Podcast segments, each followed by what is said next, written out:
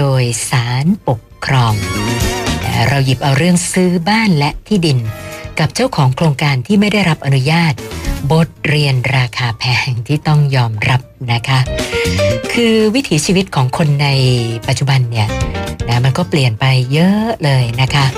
นะคนเดี๋ยวนี้นะก็คือเข้ามาใช้ชีวิตในเมืองหลวงหรือว่าในตัวเมืองกันมากขึ้น เพราะฉะนั้นรูปแบบที่อยู่อาศัยนะมันก็เปลี่ยนจาก เคยแยกกันอยู่บ้านเป็นแบบหลัง เป็นหลังๆของใครของมันเนี่ยนะคะ ก็กลายเป็นว่าเราก็ต้องมาอยู่ร่วมกัน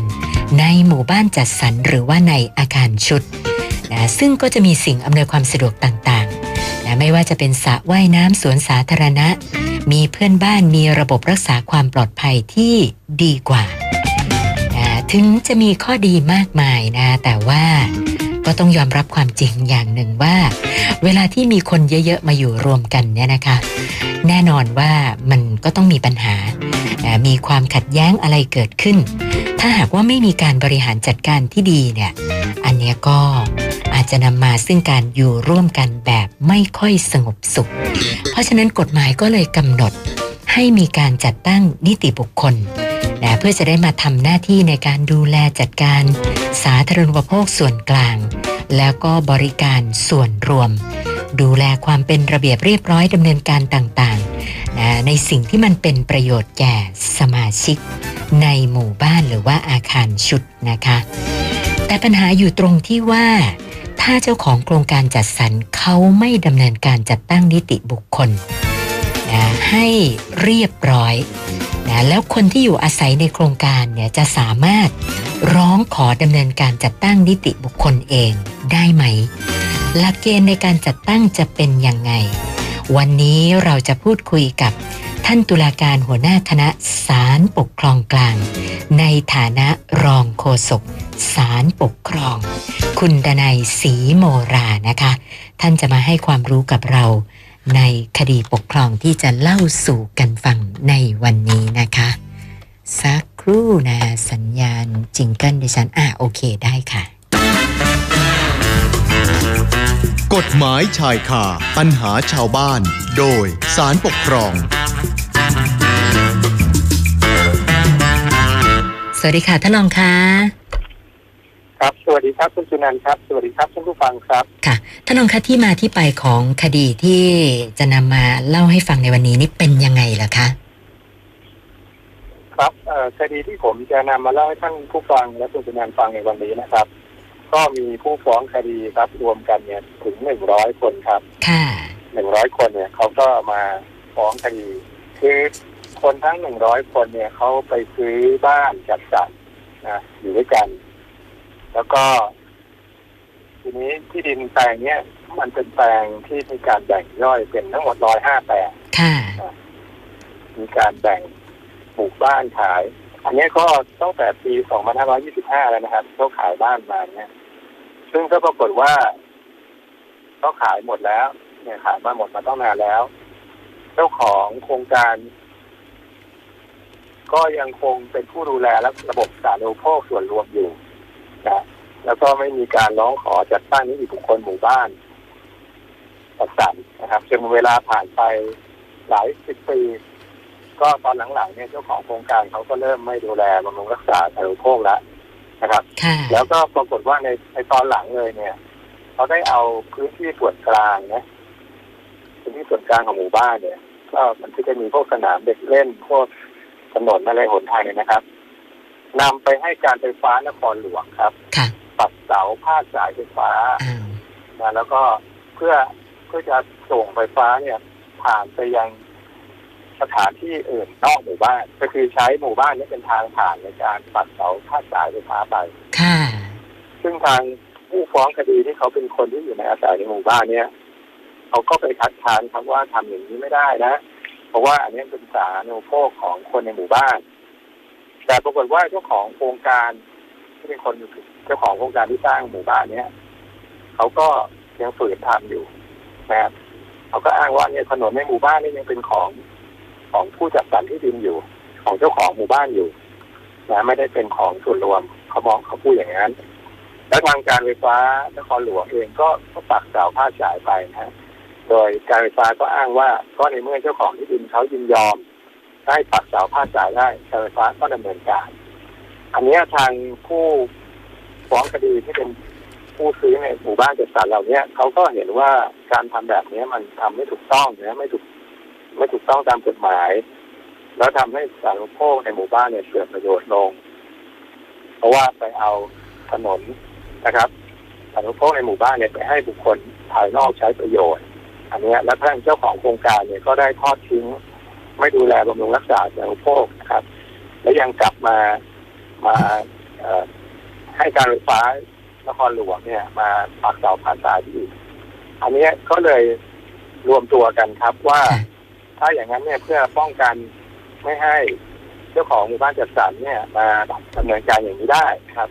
ก็ควรจะต้องมีการจัดตั้งนิติบุคคลหมู่บ้านจัดสรรขึ้นมาค่ะซึ่งก็เป็นไปตามพระราชบัญญัติการจัดสรรที่ดินพศ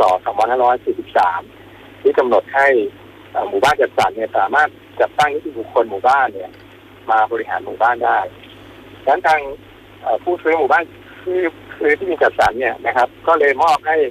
ประธานกรรมการหมู่บ้านคือหมู่บ้านเนี่ยก็คือตั้ง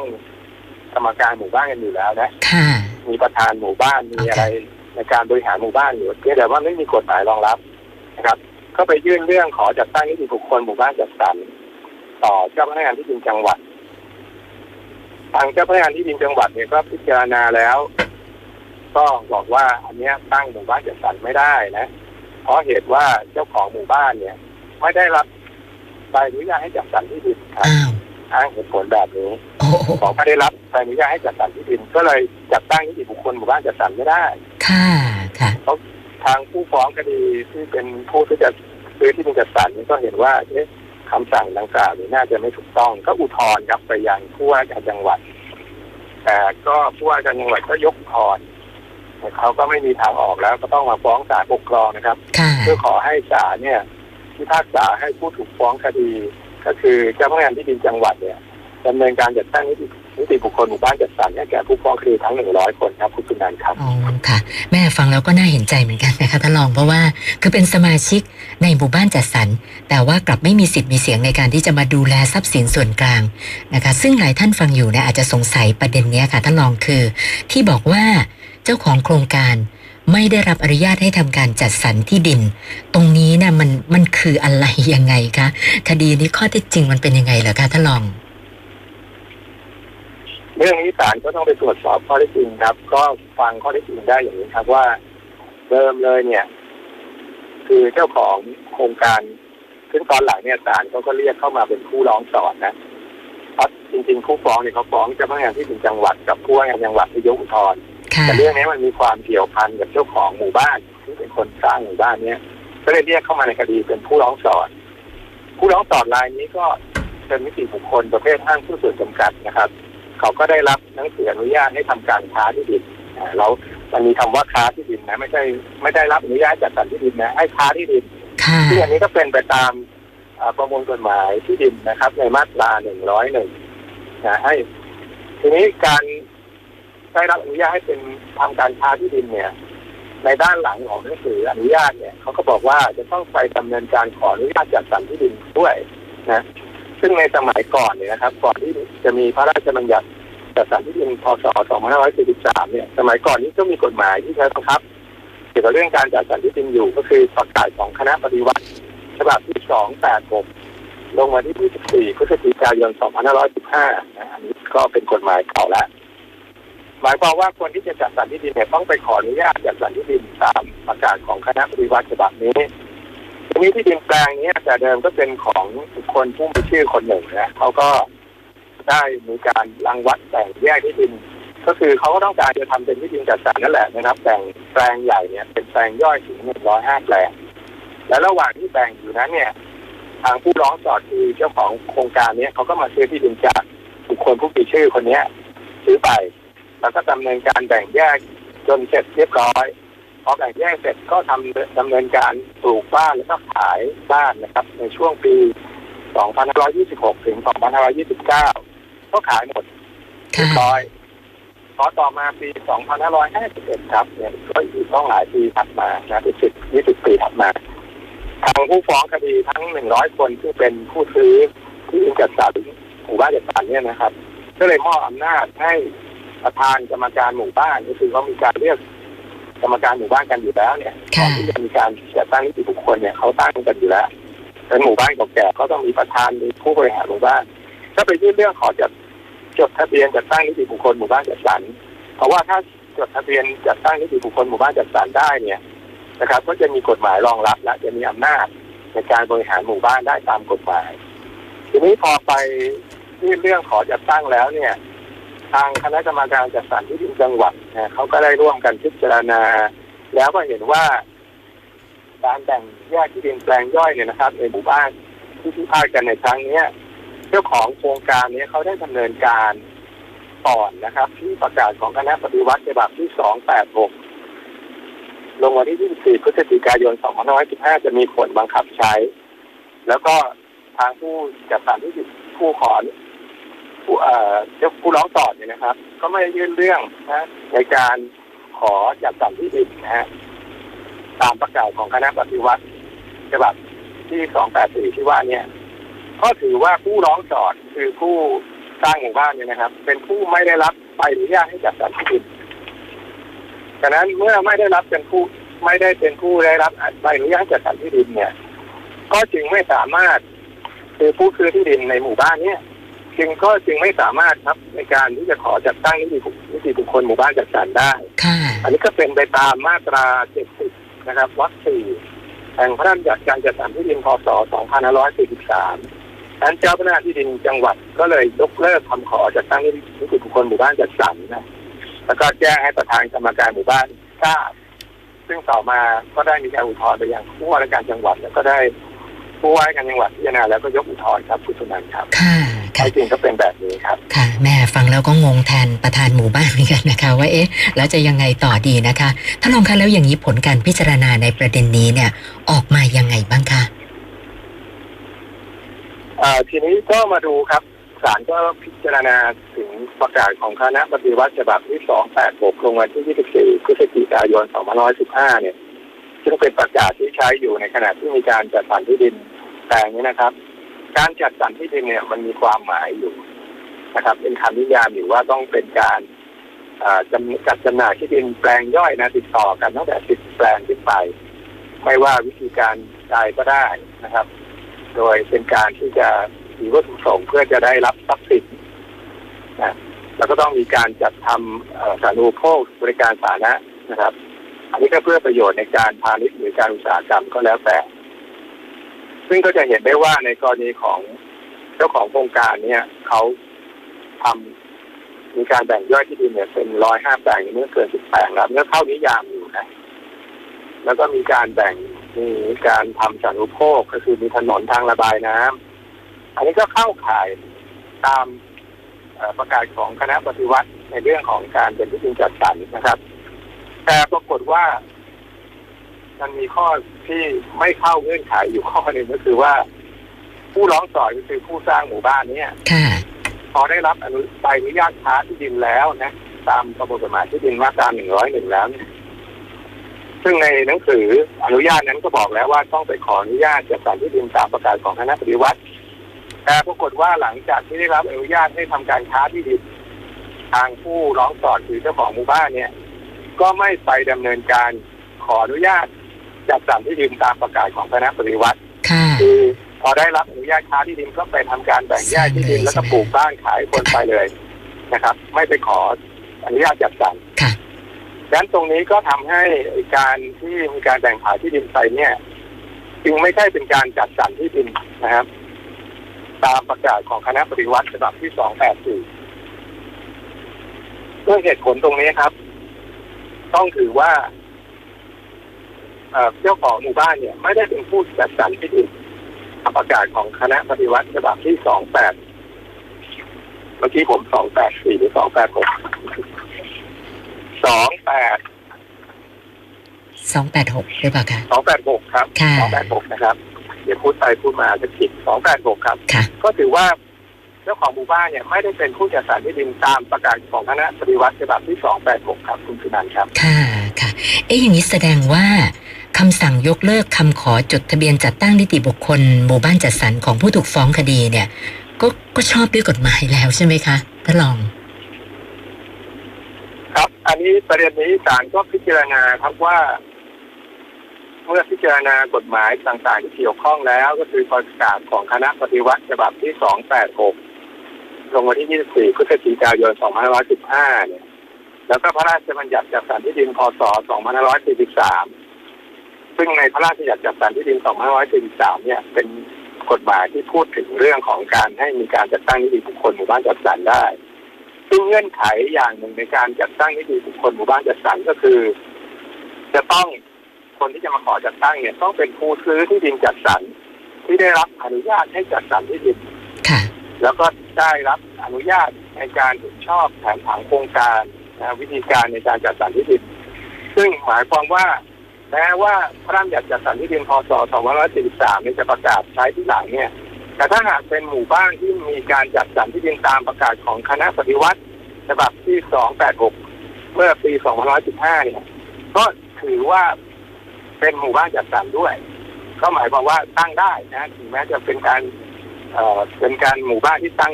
จัดสรรกันมาก่อนที่พระราชบัญญัติจัดสรรที่ดินพศ2543บังคับใช้ ก็ทำได้ แต่ในกรณีเนี้ยนะครับผู้ฟ้องคดีทั้งหนึ่งร้อยคนเนี่ย ไปซื้อหมู่บ้านที่เจ้าของเนี่ยเขาไม่ได้รับอนุญาตจัดสรรที่ดินตามประกาศของคณะปฏิวัติฉะนั้นแม้จะมีจำนวนสมาชิกเนี่ยนะครับ เกินกึ่งหนึ่งเพราะว่าตามกฎหมายในการจัดตั้งนิติบุคคลหมู่บ้านจัดสรรเนี่ยต้องมีสมาชิกเกินกึ่งหนึ่งค่ะแต่เนี่ยหมู่บ้านเนี้มีอยู่แค่ร้อยห้าแปลงต้องมีคนเห็นด้วยให้ใส่จัดตั้ง นิติบุคคลเนี่ยต้องหนึ่งร้อยคน เกือบเกือบร้อยเปอร์เซ็นต์นะคะ แต่ตั้งไม่ได้ครับก็ช่วยไม่ได้ เพราะเห็นว่าผู้ซื้อที่ดินจัดสรรเหล่านี้ไปซื้อที่ดินจากเจ้าของโครงการที่เขาไม่ได้รับอนุญาตจัดสรรที่ดินตามประกาศของคณะปฏิวัติฉบับที่สองแปดหกฉะนั้นก็จึงไม่สามารถจะมาขอจัดตั้งนิติบุคคลหมู่บ้านจัดสรรตามพระราชบัญญัติจัดสรรที่ดิน พศ 2543 ได้ครับค่ะก็เป็นด้วยเหตุผลอย่างนี้ศาลก็จึงพิพากษาว่าเอ่อที่ผู้ฟ้องคดีมาฟ้องว่าเจ้าพนักงานที่ดินกระทำไม่ชอบที่ออกคำสั่งไม่อนุญาตให้จัดสรรที่ดินเนี่ยศาลมองว่าชอบแล้ว เพราะว่าผู้ฟ้องคดีไปซื้อที่ดินจัดสรรจากเจ้าของที่ไม่ได้รับอนุญาตจัดสรรที่ดินครับค่ะตรงนั้นครับท่านผู้ค่ะฟังครับค่ะ ก็สรุปว่า โครงการหมู่บ้านจัดสรรที่พิพาทนี่ก็คือยังไงก็ไม่สามารถมีนิติบุคคลได้แน่นอนใช่ไหมคะนะท่านรองคะมีผู้ฟังนะคะ ชื่อคุณสุวัฒน์นะคะก็ขอปรึกษาเพิ่มเติมเข้ามาอีกนิดหนึ่งเขาบอกว่า ของเขาเนี่ยก็ยังไม่มีนิติบุคคลเหมือนกัน อยู่ที่โครงการเอื้ออาทรคลองสองธัญบุรี แล้วก็มีกันทั้งหมด ประมาณพันสามร้อยกว่าหลังคาเรือนนะคะ ไม่มีทั้งนิติบุคคล กรรมการก็ไม่มี เขาก็เลยคิดอยากจะขอจัดตั้งนิติบุคคล หรือว่าตั้งกรรมการขึ้นมาทีนี้ไม่ทราบว่า ถ้าจะทำเนี่ยมันจะต้องไปดำเนินการที่ไหนยังไงเหรอคะอยากให้ท่านลองช่วยแนะนำหน่อยอะค่ะครับอันนี้ขั้นตอนแรกที่สำคัญที่สุดก็คือตกลงที่ดินอันนี้เป็นหมู่บ้านที่อาทรนี่นะฮะเอื้ออาทรหค่ะมู่บ้านที่อาทรนี่ไม่ทราบว่าสร้างปีไหน ถ้าสร้างปีช่วงปี 2543 มาแล้วเนี่ย มันจะค่ะอยู่ภายใต้บังคับใช้ของพระราชบัญญัติจัดสรรที่ดินพศ 2543 คือสรุปต้องดูว่าเป็นการซื้อที่ดินจัดสรรเมื่อไหร่ที่ใช่ผู้ไหมขอผู้สร้างเนี่ยได้ขออนุญาตจัดสรรที่ดินหรือไม่ค่ะแต่อันเนี้ยผมเข้าใจว่าน่าจะเป็นการขออนุญาตจัดสรรที่ดินแล้วเพราะว่าบ้านนิราธรนี่น่าจะเป็นการเคหะแห่งชาติเป็นคนทำใช่ไหมฮะค่ะก็น่าจะทำถูกต้องตามกฎหมาย ทีนี้การจัดตั้งนิติบุคคลหมู่บ้านจัดสรรเนี่ย ก็คือต้องไปต้องมีการประชุมกัน ก็คือสมมุติถ้ามีพันพันกว่าแปลงเนี่ยนะค่ะพันกว่าลายเนี่ยก็ต้องรวมร่วมตัวกันนะฮะต้องมีการประชุมกันเนี่ยต้องมีเสียงเกินกึ่งหนึ่งกึ่งหนึ่งถึงจะขอจัดตั้งได้ดังนั้นต้องมีคนจัดเป็นคนริเริ่มที่จะทำหนังสือเชิญชวนให้สมาชิกในหมู่บ้านเนี่ยนะครับ มาประชุมกันค่ะให้ได้เกินกึ่งหนึ่ง ถ้าได้เกินกึ่งหนึ่งแล้วเนี่ย ก็จะไปยื่นเรื่องแล้วก็ตั้งตัวแทนนะครับ ว่าจะให้ตัวแทนคนใดคนหนึ่งไปยื่นเรื่องที่เจ้าพนักงานที่ดินจังหวัด อันนี้ไม่ทราบเป็นหมู่บ้านที่อาตอนอยู่ที่ไหนครับ บอกว่าอยู่ที่ธัญบุรีค่ะธัญบุรีก็ปทุมธาปทุมนีธานีนะครับ ก็ไปค่ะยื่นเรื่องที่เจ้าพนักงานที่ดินจังหวัดปทุมธานีครับ ขอจัดตั้งนิติบุคคลหมู่บ้านจัดสรรแต่ผมไม่เข้าใจไม่แน่ใจว่าหมู่บ้านเอื้ออาทรนี่มันเป็นบ้านเป็นหลังๆไหมหรือว่าเป็นคล้ายๆแบบคอนโด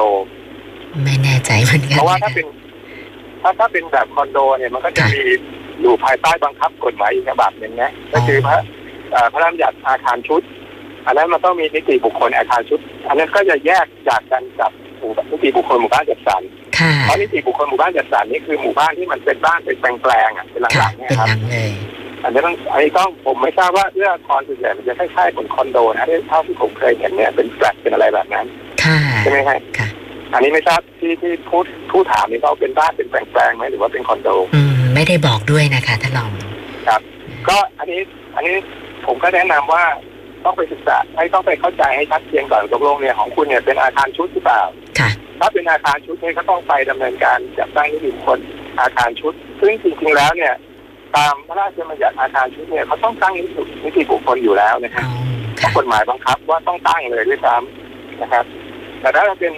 หมู่บ้านเอ่อเป็นหลังๆเป็นแปลงๆเนี่ยมันต้องมีเสียงเกินกึ่งหนึ่งถึงจะตั้งได้ครับคุณนันครับค่ะค่ะท่านรทีองครันี้บถ้าถ้าอยากค่ะทราบรายละเอียดเนี่ย ผมว่าเอ่อโทรมาคุยภายหลังอีกดีกว่าเอาจะได้คุยค่ะในรายละเอียดได้ชัดเจนครับค่ะนะได้ค่ะนะถ้าอย่างนั้นเอาเป็นว่าท่านที่สอบถามเข้ามานะคะ คุณสุวัฒน์นะคะนี่ก็นะ เดี๋ยวรับเบอร์เจ้าหน้าที่หลังใหม่แล้วก็จะได้สอบถามเพิ่มเติมกันนะคะสำหรับคดีที่หยิบมาคุยกันในวันนี้เนี่ย ถ้าลองอยากจะฝากอะไรปิดท้ายอีกสักหน่อยไหมคะ ก็อันนี้เป็นอุทาหรณ์สำหรับผู้ซื้อที่ดินจัดสรรครับ เพราะว่าคือบางทีเนี่ยเราก็เห็นกับบางทีเราเห็นเป็นหมู่บ้านราคาถูกใช่ไหมเพื่อเราก็ไปซื้อคือถ้าเป็นหมู่บ้านที่มันทำเป็นสวยๆเนี่ยส่วนใหญ่มันก็จะแพงอันนี้เขาก็จะทำตามกฎหมายเป๊ะแหละครับค่ะแต่มันจะมีหมู่บ้านที่ ที่อาจจะราคาถูกลงมานะฮะเขาผู้ผู้จัดสรรที่ดินเนี่ยเขาเขาเขาเรียกว่า